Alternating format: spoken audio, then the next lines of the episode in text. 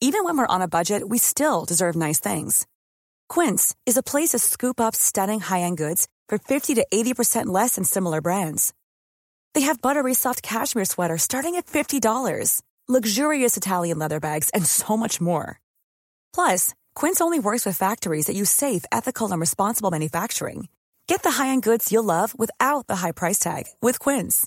Go to quince.com slash style for free shipping and 365-day returns. Hey there, it's Michele Norris. I'm host of a podcast called Your Mama's Kitchen. When I travel, I'm usually looking for a way to find a taste of home when I'm not at home. And one of the things I love to do when I am at home is entertain. And Airbnb allows me to do that. When I was in California recently, I rented a house that had a great kitchen. And when we were sitting around the table, we're all thinking, we're in someone else's house. Someone could be in all of our homes as well. If you have a home, but you're not always at home, you have an Airbnb. Your home might be worth more than you think. Find out how much at airbnb.com/slash host.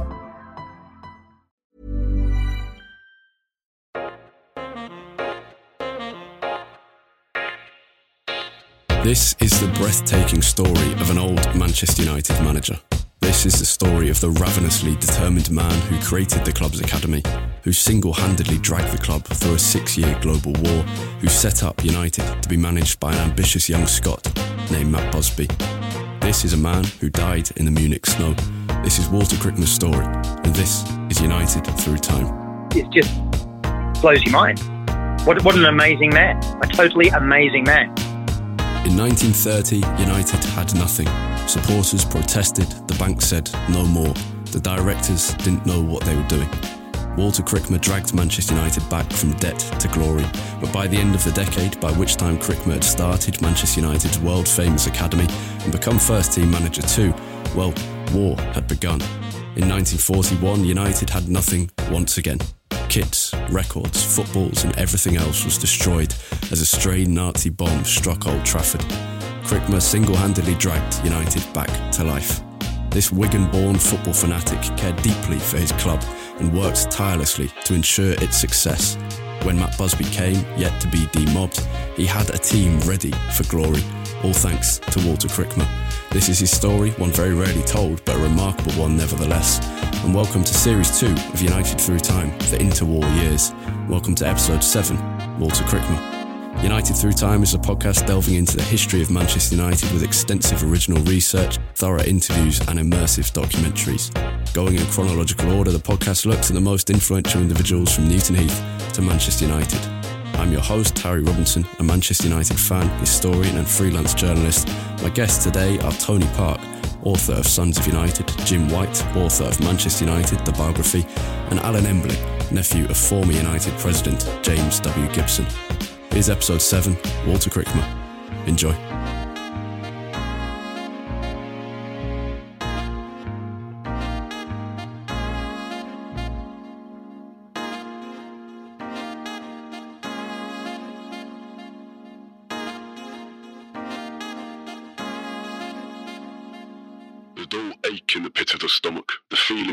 Apprehension and some fear as the high and low pitched warbling note of the alert sirens were heard. June 1940. Manchester's first air raid siren. In contrast, the complete and utter relief that people felt the once steady one note sound of the all clear, indicating that an air raid was over. It would not be so quiet six months later.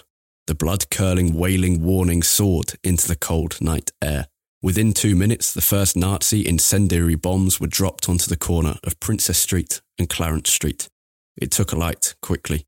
Within an hour, warehouses from Portland Street to Sackville and Watson Street were gripped by fire and doomed to destruction. Some did not survive the night. Those who did wandered down to police stations and public buildings to check the casualties lists. No one knew if they were to survive the next night. The Germans returned just in time for Sunday tea on December the 22nd, 1940. That searing noise penetrated the air once again, and people fled to shelter once again. As they hurried behind tables and into basements, the first drone of plane engines of the Luftwaffe could be heard overhead. Thousands of bombs came with them. The next morning, as young boys, women, and elderly men exempt from fighting cycled or walked to work, the fire was still ablaze. Manchester was still ablaze. Over in Stretford, Old Trafford had taken a small but endurable hit. Before another six months was out, it would be completely destroyed too. And in the rubble of destruction would stand Walter Crickmer, hands on hips, looking up to a grey sky filled with the dust of a once great football arena and wondering, where do we go from here? Raymond Crickmer was an 1800s baby by about half a month. He grew up in Wigan, Lancashire, and was the first child born to Walter Charles Crickmer and Alice Kelly, who would live beyond his infant years. Walter Charles was a tobacconist salesman, originally from Great Yarmouth in Norfolk. Alice Kelly was a Dubliner and now a housewife. Four of the couple's children died, but Raymond Walter Crickmer made it. He was known as Ray. His very early years were spent right by the Liverpool and Leeds Canal in Wigan, but the family soon moved into Manchester and younger brother Percy was born in Salford in 1906. By age 11, Ray's family lived in Blackley, North Manchester on Moston Lane, just down from Boggart Hole Brook. The Crickmers were at number three, just by a police station and a public baths, opposite an inn and a small school. They lived right on the tramway and the cinema was just down the road. It was quite a nicely developed place. The David Lewis Recreation Ground was just up the road with a decent quality cricket ground, which was occasionally known to host a football match or two. It had big playing fields, one for the boys and one for the girls. Raymond and his brother Percy played on those with their schoolmates.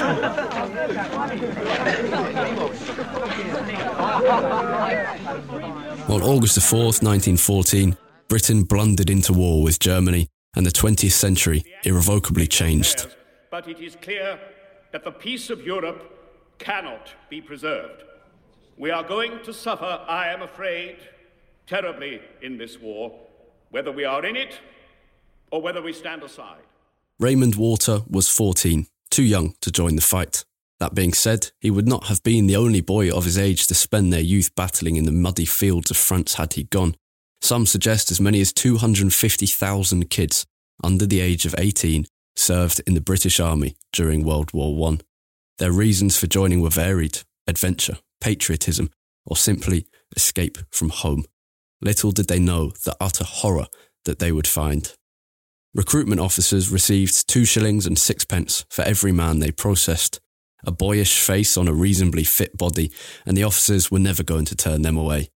Birth certificates were rare in Britain at this time, I'm 19 was confirmation enough, and soon they were marching towards their death.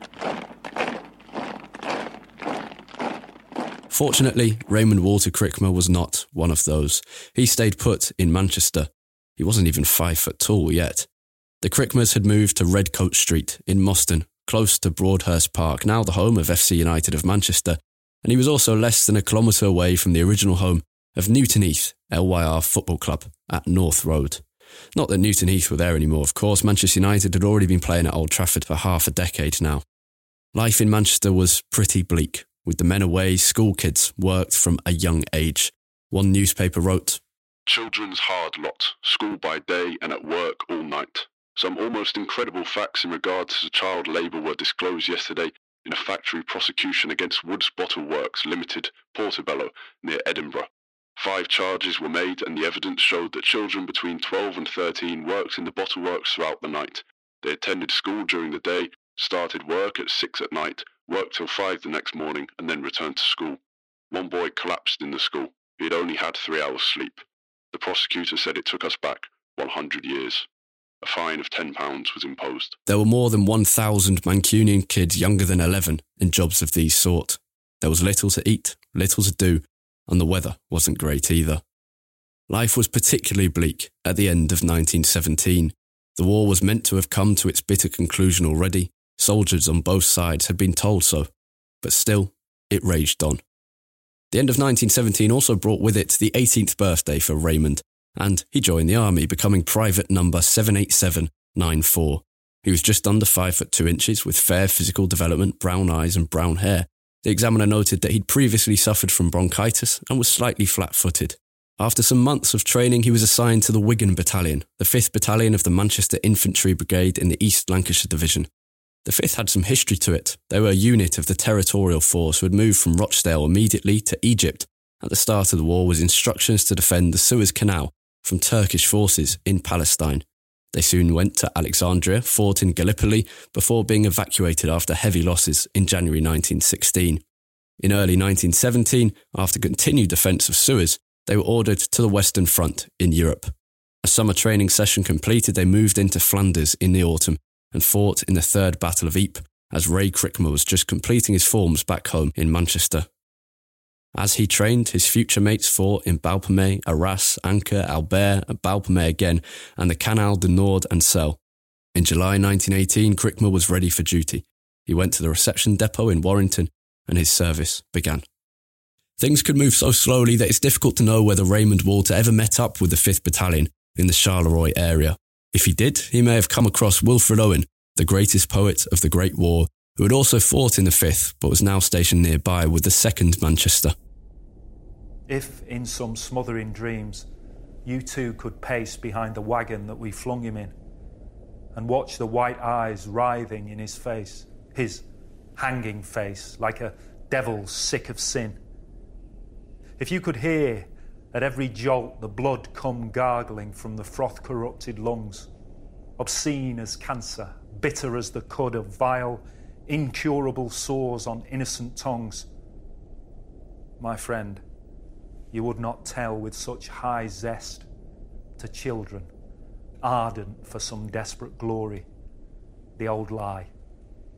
Dulce et decorum est, pro patria mori. Armistice was declared at 11am on November the 11th, 1918, a week before Wilfred Owen was killed in action, aged 25.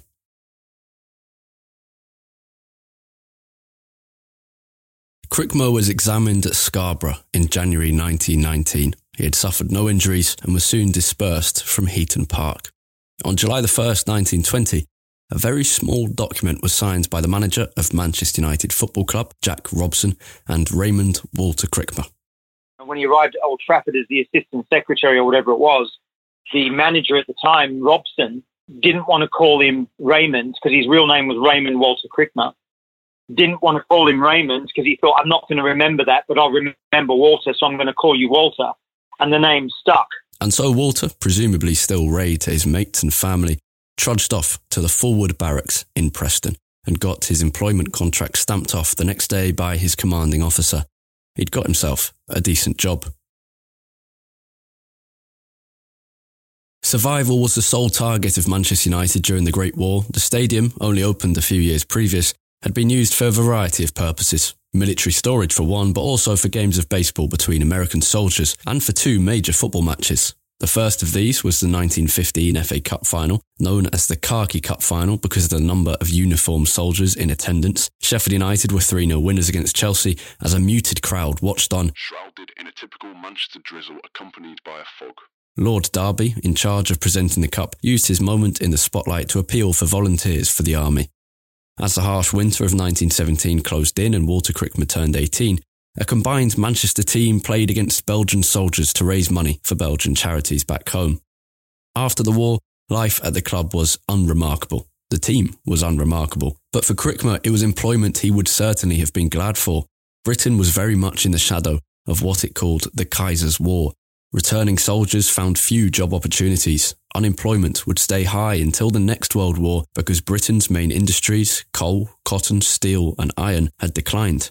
The United States was much better placed to target the world market, and economic growth in Britain ranged from low to non existent. Simultaneously, the labour supply had grown. Soldiers returned to find their jobs taken by those who had stayed at home. Kids who had been too young to fight but had matured women who had played a key role in the war effort and had every right to keep the jobs they had taken up. So Crickmer would have been delighted to be organising, rather than relying upon, a benefit match between two United teams to support the Lord Mayor's unemployment fund. A year after joining United, he married to Nellie. They had a daughter, Beryl, in September 1921. A job was essential then, and United was not a remarkable place, but not a bad place either. The president was the ever paternal John Henry Davies. The chairman was George Lawton, the accountant who had been involved in Newton Heath. Harold Hardman was a director, and Louis Rocca was doing odd jobs here and there. As assistant secretary, Crickmer found all sorts of jobs presented themselves to him. In April 1922, the bandmaster contacted the directors to inform them that the band's drum had been badly damaged. It was agreed that they should have the drum repaired and the club would make good the cost of the same. Crickmer would have sorted that. A year later, The manager reported that the donkey was unable to do any further work on the ground. It was agreed that he should, if possible, procure another donkey or a small pony. the donkey was responsible for pulling a roll across the pitch to flatten any bumps. Crickmer probably went out to find a new one.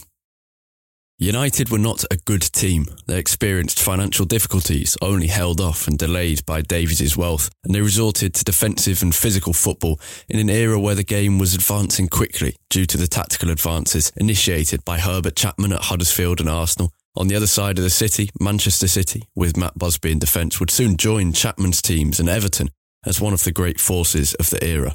United were brutish, led by the brilliant Frank Barson in defence and Joe Spence in attack.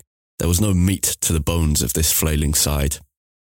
Crickmer was responsible for player administration, liaising with other club secretaries, attending league meetings, all of that kind of stuff, the kind of work that any secretary of any football club would, whatever the size, location, or era. Though a relatively unextraordinary role, Walter's first decade at the club involved some interesting highlights as well as the donkey and the drum. In 1924, the Lancashire Rugby Union played and hosted the All Blacks at Old Trafford.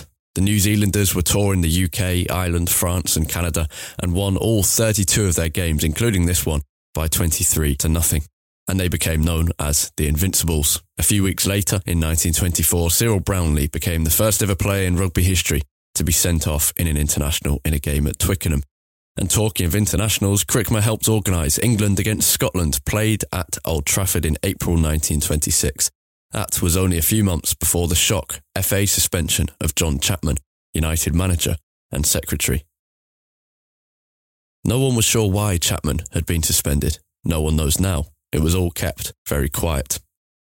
Lal Hilditch became manager for a little bit. Herbert Bamlett soon replaced him, and Walter Crickmer was promoted up from assistant secretary to secretary. John Henry Davies died in 1927. He had been United's benefactor for a quarter of a century and the bastion of hope back in 1902. Crickmer began to take on a great deal more importance at the club as they became directionless without their long-time leader. The death of this great benefactor heralded the most anxious period in the history of the club. was the words of Percy Young. There are four great periods where United has teetered on the brink of disaster. 1901, as Newton Heath, was the first. This was the second, a period starting from Davies' passing and accelerating as the 1930s began. Crickmer was involved here, as he would be in the third when United crawled through the Second World War on its knees, and in a way, Crickmer would be involved in the fourth too, the Munich air disaster. The Wall Street crash of October 1929 heralded the start of the Great Depression, an event with enormous global ramifications and to which Manchester United's extinction would have been merely a footnote. The crisis of 1930 uh, re- really was significant. I mean, uh, This is Jim White talking now. you have to remember that that this is the time of uh, uh, a huge downturn in the local economy. I think I think nine out of ten uh, of the working population of Salford was unemployed. You know, it, it affected Manchester massively. The international downturn, uh, trade had virtually disappeared. The cotton cotton trade wasn't going. Industrial output was right down. Um, and as a consequence, people just didn't have money to go to watch the game. The new decade came in and United were rubbish. Fans sought action in 1930. They blamed the management of the club. 3,000 of them met at Hulme Town Hall and declared a no confidence in the board of management. Crickmer bristled. He responded in the newspaper. A boycott of the next day's game against Arsenal was unsuccessful, and actually 30,000 watched United totter to an 11th consecutive defeat. On April the 5th, 1931, Herbert Bamlett was sacked as manager of Manchester United. The sportsman complained that Manchester United have robbed us of half our relegation thrill by becoming searched for the honour before the season was even half over. the Athletic News admitted There's a big task ahead for his successor. that successor was to be Raymond Walter Crickmer, now at the club for more than 11 years. The idea was never for him to be a true football manager. His title was secretary manager, and the appointment was supposedly a temporary one. Crickmer's first game in charge, though his appointment was not yet announced at the time, was a 4 1 win against Liverpool. Goals came from Reid, Rowley, and Hughie McLenahan, the Stockport boy signed by Louis Rocca for a freezer full of ice cream. United finished the season poorly, had their relegation confirmed, and weren't quite sure whether they could even afford to pay players' wages over the summer months without the income from gate receipts. Only 3,500 fans turned up to watch United's first home game of the 1931 32 season, this in a massive arena, Old Trafford. They were beaten 3 2 by Southampton on that first day of the season, and by the start of December, United had won only five of 17 games in England's second division and were sat 14th you know, they they they had this magnificent stadium at, at, Old Trafford, but it was it was empty. You know, people were rattling around in it because nobody could afford to go to the football.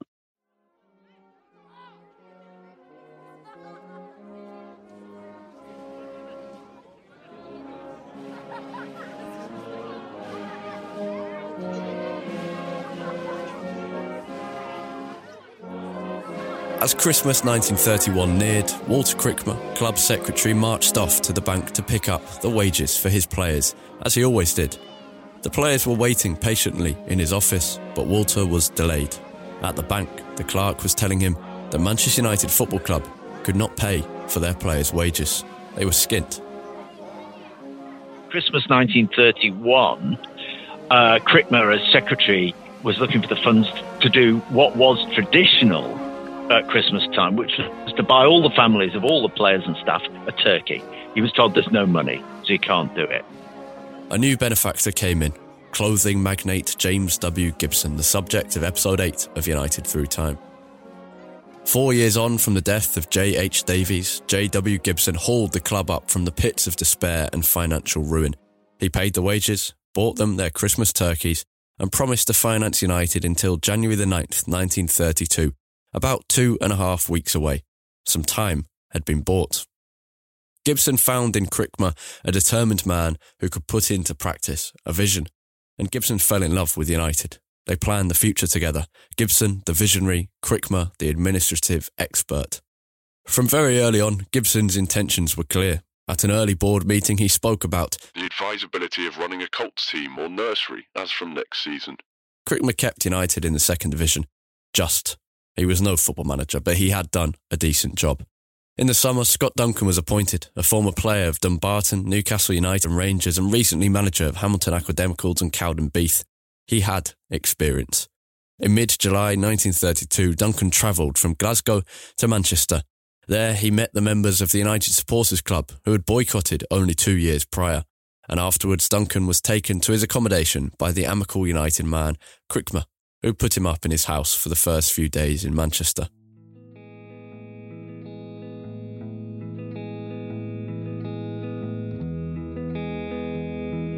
Gibson was very keen to have a team of Manchester footballers that were only from Manchester, but in those days it was almost impossible because you got your players from local non-league circles and they weren't always Manchester-based players. One of the first things he did was hire Scott Duncan as the manager and he gave Duncan a very specific remit, which was, you know, let's get youth football started. Youth football in the 1930s was different to now. Football was tougher, kids were smaller. 16 year olds have played for United in recent years, Mason Greenwood and Angel Gomes to name two, but that was not possible in the 1930s. There's just no way. They were too small, too slight. The game wasn't quick enough. It was an old, tumbly, rough, kick the shit out of you kind of environment, and young 16, 17 year old kids would not have survived. They would have, you know, they would have got serious injuries. They would have looked like crap players because they would. And you got to remember, they're kicking this huge ball around, and it gets piss wet, piss wet through, and it's you know they're only 16, 17. So it's it's it's, it's what people don't understand in today's game is it's so different back then. By 1939, though, United's first team stabilised itself and won the Manchester Senior Cup. The reserves won the Central League, a feat they had not achieved for 18 years. United had an A team too now, and they, with an average age of only 17, won the Manchester League. The MUJACs, meanwhile, won their division of the Chorlton League. All of this in 1939, seven years away at this point, and then it would all be a reward for half a decade of determined and intelligent work from Walter Crickmer. It was a sign to him and to James Gibson that this could work, that Manchester United could have a team made up of Manchester men. So, how did it happen?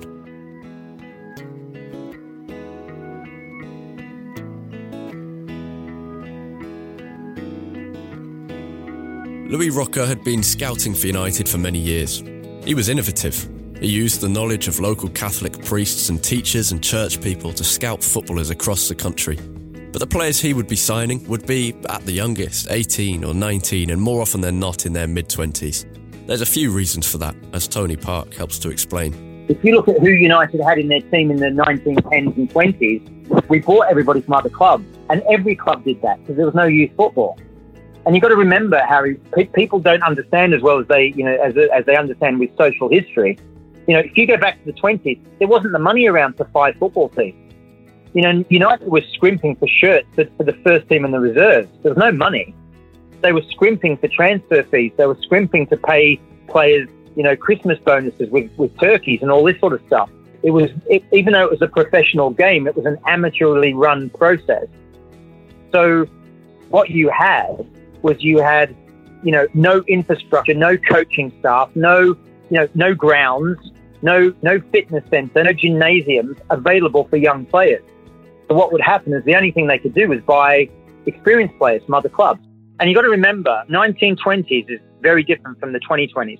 In the 1920s, you left school, you went down a mine, you were a young kid, skinny, raky kid, and within two years, you had to, you know, you grew muscles because the types of jobs you were doing for 10 hours a day was back breaking, you know, muscle developing kind of work. You know, these, these kids were not in offices, you know, with with laptops. These kids were.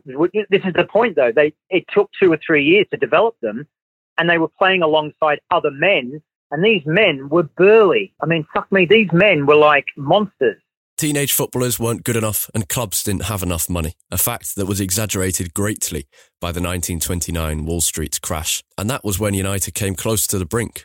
Gibson stepped in with his philosophy and Crickmer helped him to achieve it. Gibson said to Crickmer, right, well, what are we going to do? And they said, right, the first thing we'll do is we'll start an A team in the Manchester League.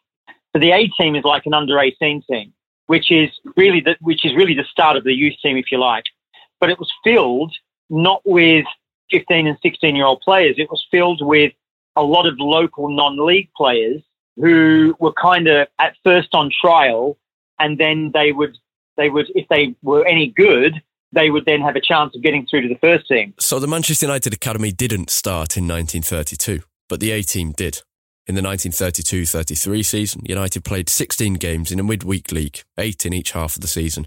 For United, it acted as a second reserve team, a chance to give trialists and young kids a chance against decent opposition. So out of that team, only George Vose made it through to the first team. It wasn't that conveyor belt of talent we kind of understand youth, youth teams to be, in academies to be today.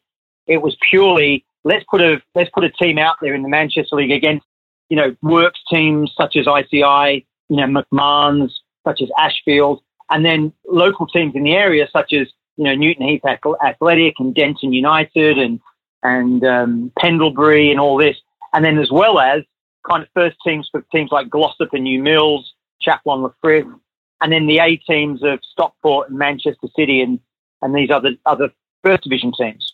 So was, so the A team was a real mix. The A team's creation allowed Crickmer the time and space to really work out what it was he wanted and needed. At this point, it was not a pioneering idea. Other clubs did it too. City had an A team, Stockport had an A team. It would be what happened later that was actually defining. In the mid 30s, particularly when United got promoted in 35 36, I think Crickmer picked it back up and said, okay, let's let's really look at this. How are we actually going to get a junior psychology or junior culture started at the club? So what he did in 37, 38, he went around to all the local schools and started working particularly with a guy called John Bill, B-I-L-L. And John Bill, you know, was a big United fan and he was very keen to help Crickmer out. And um, what Crickmer then did was he, in 37A, he set the infrastructure in place by organizing all these local school teachers, all the, you know, heads of sporting establishments, He spoke to people about what grounds to play on. He spoke about what leagues we're going to go into. Crickmer was a United man and a United fan, but he was a football man too. He loved the game, which explains why he was on the committees and boards of leagues all across Manchester. His work ethic was incredible, and it meant he knew the game in Manchester better than almost any of his peers. He was also on the, the board of the League of Manchester. He was on the committee for Manchester Boys. He was on the committee for the Football League secretaries. He was on the committee. He was on the committee for about five different things. So how he how he found time to do all this stuff, I have no idea. But you know, you know, you've always heard that saying: if you want something done, give it to a busy man. You know, so but he he was already on on the committees of all these local leagues and local cups and local referees associations and local councils, and he he was on them all the time. So you can imagine how often they're meeting. He's going to all the meetings. And if you look at any of the, uh, in my memorabilia collection, I've got like handbooks from all these different things, and his name's on them all the time, cropping up as, you know, committee, you know, secretary of the committee or chairman of the committee or whatever it might be. And you're thinking, Jesus Christ, does, does this man, does this man never stop? With that knowledge of Mancunian football and the help of John Bill and a network of teachers, Crickmer changed the organisation of youth football. No longer did Louis Rocca go out to scout potential United signings aged 20 or 21, but now a system was created which brought the very best of Manchester into the care of Manchester United. So what Crickmer did was he went to all the Manchester schools. So if you can imagine how many schools are in Manchester, so he would go to all the schools and speak to all the deputies and speak to the PE instructors and say, "This is what I'm trying to do. Can you send me my best boys?" And obviously, it was prestigious for these lads to have played for Manchester boys and maybe England boys it was even more prestigious to be then saying, oh, they're going to go and be a Manchester United player. So all the kids were interested. All the all the PE teachers wanted their kids to get taken on by United, and all the schools wanted the prestige of saying, you know, you know, one of the kids in our school is now turned into a professional footballer. So what Crickmer did was, and what, and I said this guy John Bill, he was a deputy head or a headmaster or a PE teacher. That he was one of the instrumental people helping Crickmer. And my guess is he helped on the administrative side from the school angle by, you know, maybe being the organizer of school meetings amongst the different school heads or the school PE teachers, you know, on, you know, once a week or once a month or however long, however often it happened. He was kind of the vocal point. He was, he, he didn't work for United, but Crickmer would have used him to try to organize everybody together. You got to remember, this is all amateur this is all amateur stuff, right? There's, all, there's no, no professionalism in here at all. Gibson's ownership, defined by an equilibrium of wealth and ability to delegate and ambition, stabilised United, led by Crickmer's steady hand. And after the stabilisation could come some creativity. In early June 1937, at a board meeting, the club, now in the First Division under manager Scott Duncan, decided to give special attention to coaching and practice, also seriously to consider the advisability of having each team watched in the match previous to that game against this club with a view to receiving a special report on the play of each of the club's opponents. Scouting the opposition. Ten months later, on the 22nd of February 1938, another meeting was held. With reference to the formation of a junior athletic club for cultivating young players after they leave school. The scheme was submitted and approved, and the matter was left with the secretary. Walter Crickmer. No other club had ever done this. We were the first. One size fits all seems like a good idea for clothes until you try them on. Same goes for healthcare. That's why United Healthcare offers flexible, budget friendly coverage for medical, vision, dental, and more. Learn more at uh1.com. I'm Sandra, and I'm just the professional your small business was looking for. But you didn't hire me because you didn't use LinkedIn jobs. LinkedIn has professionals you can't find anywhere else, including those who aren't actively looking for a new job but might be open to the perfect role, like me. In a given month, over 70% of LinkedIn users don't visit other leading job sites. So if you're not looking on LinkedIn, you'll miss out on great candidates like Sandra.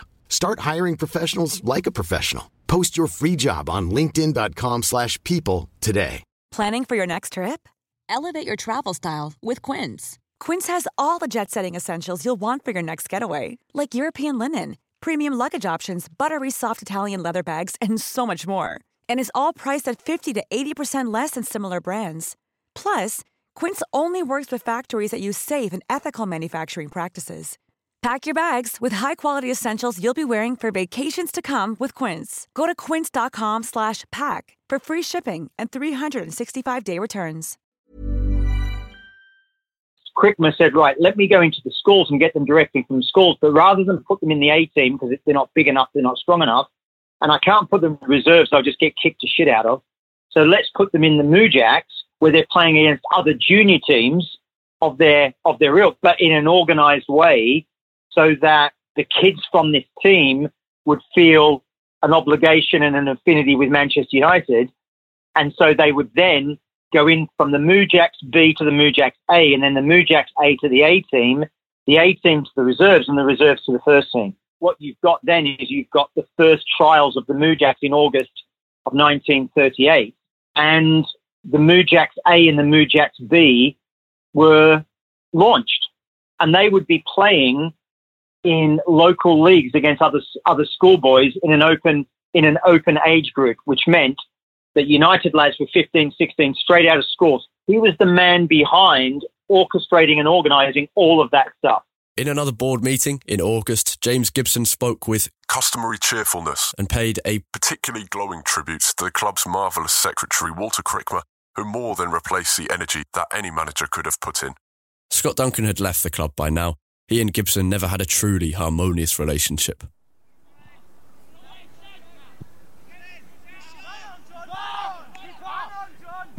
Back in 1932, Gibson had paid Broughton Rangers a decent sum and bought The Cliff. It was a place for the A team to train while the reserves and first team used Old Trafford. Six years on from that purchase, hundreds of kids competed at The Cliff. The reward they were chasing and seeking was a spot in the Manchester United Junior Athletic Club. And kids were coming from all these schools in all shapes and sizes. Crickmer, assisted by Louis Rocca, John Bill, and perhaps a couple of senior players from the first team as well. Together, they whittled down the many teenagers to 30 kids. 15 players for the MUJAC A team, 15 more for the MUJAC B team. To remind you, the organisation of the club's teams was going to be first team, reserves, A team, MUJAC A, and then MUJAC B. Five teams in that order. And that's what they did. Now, Johnny Aston, who was one of the first um, names down there, Johnny Aston, who you might have heard of his name as a United player in the 40s and 50s, he came from that system. So he was one of the original schoolboys from East from East Manchester. So I think he lived on Ashton Old Road. He was out towards Ashton Way, which is East Manchester. So he would have played for East Manchester boys and then Manchester boys. And he was asked to come along for trials because the school he went to, he was probably the best kid in the school. And so the PE teacher or the, hep, or the deputy of sport, whatever it was, said, look, John, you go ahead for trials. And that was the name that they gave. They might have given, you know, four or five names. I don't know because no records exist. But Johnny Aston played in that MUJACs A and he was a significantly good player and he obviously made it all the way through the first team. When James Gibson spoke about the new MUJAC system to interested journalists and directors, he was clear to point one thing out. United assumes no possessive attitude in respect of the boys. Alan Embling here, nephew of James Gibson. The only thing, condition he put on them was they would consider, and the word is consider, playing for United. He didn't put you've got to play, consider. We only tell them, he said, that we hope that if as a result of what the club has done they rise to anything like fame, they will bear the club in mind. It is from these unusually comprehensive nurseries that the club hopes an all Manchester team at some distant period might be produced.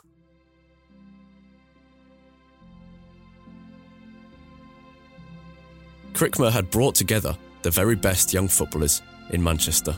So what you had, Harry, is you've got Crickmer in his first season, and the MUJACs won all their leagues. They were winning games 12 0 and 15 0, and you know they were just because it was the cream of Manchester against you know local youth teams and church teams and you know social teams and you know all this sort of stuff. So they were they were the cream of the crop, and they just used to beat everybody all every week. So they ended up at the end of the season, you know, beating you know winning the league title by a bloody cart cartwheel, scoring 200 goals or something. It was just you know, it was just stupid. But what happened, and I spoke to a few of the players who were existing some years ago, and they said it was just, it was just like no one had ever heard of it, no one had ever seen it. It was exciting. All the all the boys wanted to play. You know, then the kids would go back to school the next day and every, they were the talk of the town. So it became this really pre- prestigious thing to play for the MUJACs. And everybody wanted to play for the MUJACs who, who was in school. And then all of a sudden, Crickmer then started to get his conveyor belt going. And now all the Manchester boys were starting to filter through to the Manchester first team. And, and it shows in the first couple of years of the war, a lot of these lads started playing football. If we go back to the first team quickly, they had no manager. Scott Duncan had left. Crickmer was in temporary charge again, and this time with Louis Rocca's help as before. I was surprised, wrote the Sunday Chronicle, after United beat Chelsea 5 1 in September 1938. By Manchester United. Here at Old Trafford, they are actually keeping the ball on the turf in attack instead of thumping it all over the premises and are running into position to receive passes. Stan Pearson, Johnny Carey, and Jack Rowley all played, three men who would be vital in the early Busby era. United would end the season finishing 14th in the First Division. It was the highest finish for them in a decade. Optimism filled Old Trafford.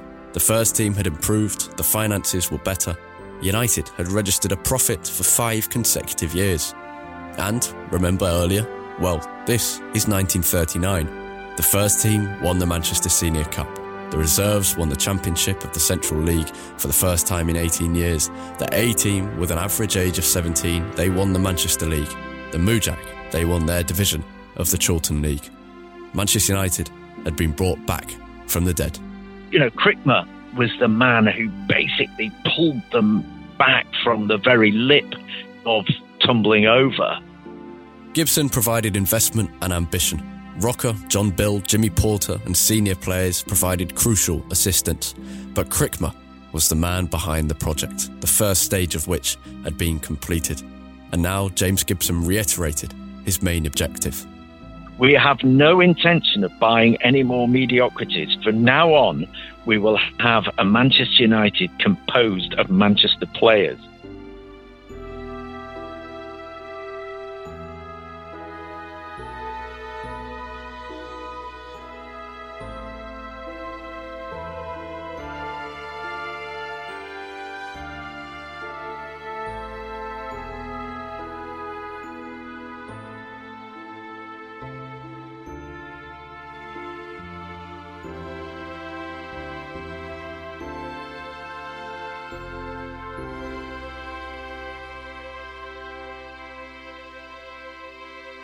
This episode was researched, written, hosted, and produced by me, Harry Robinson, in association with the Manchester United Weekly Podcast.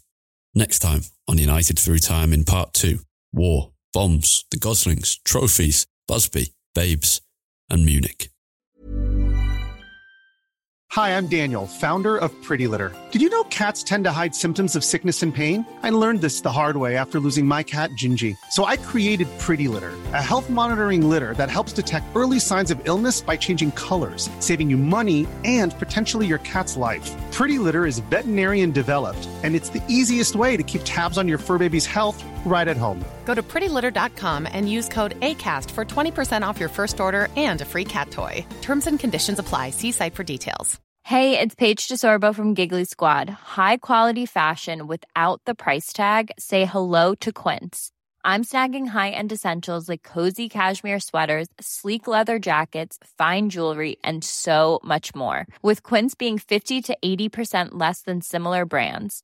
And they partner with factories that prioritize safe, ethical, and responsible manufacturing. I love that. Luxury quality within reach. Go to quince.com slash style to get free shipping and 365 day returns on your next order. Quince.com slash style.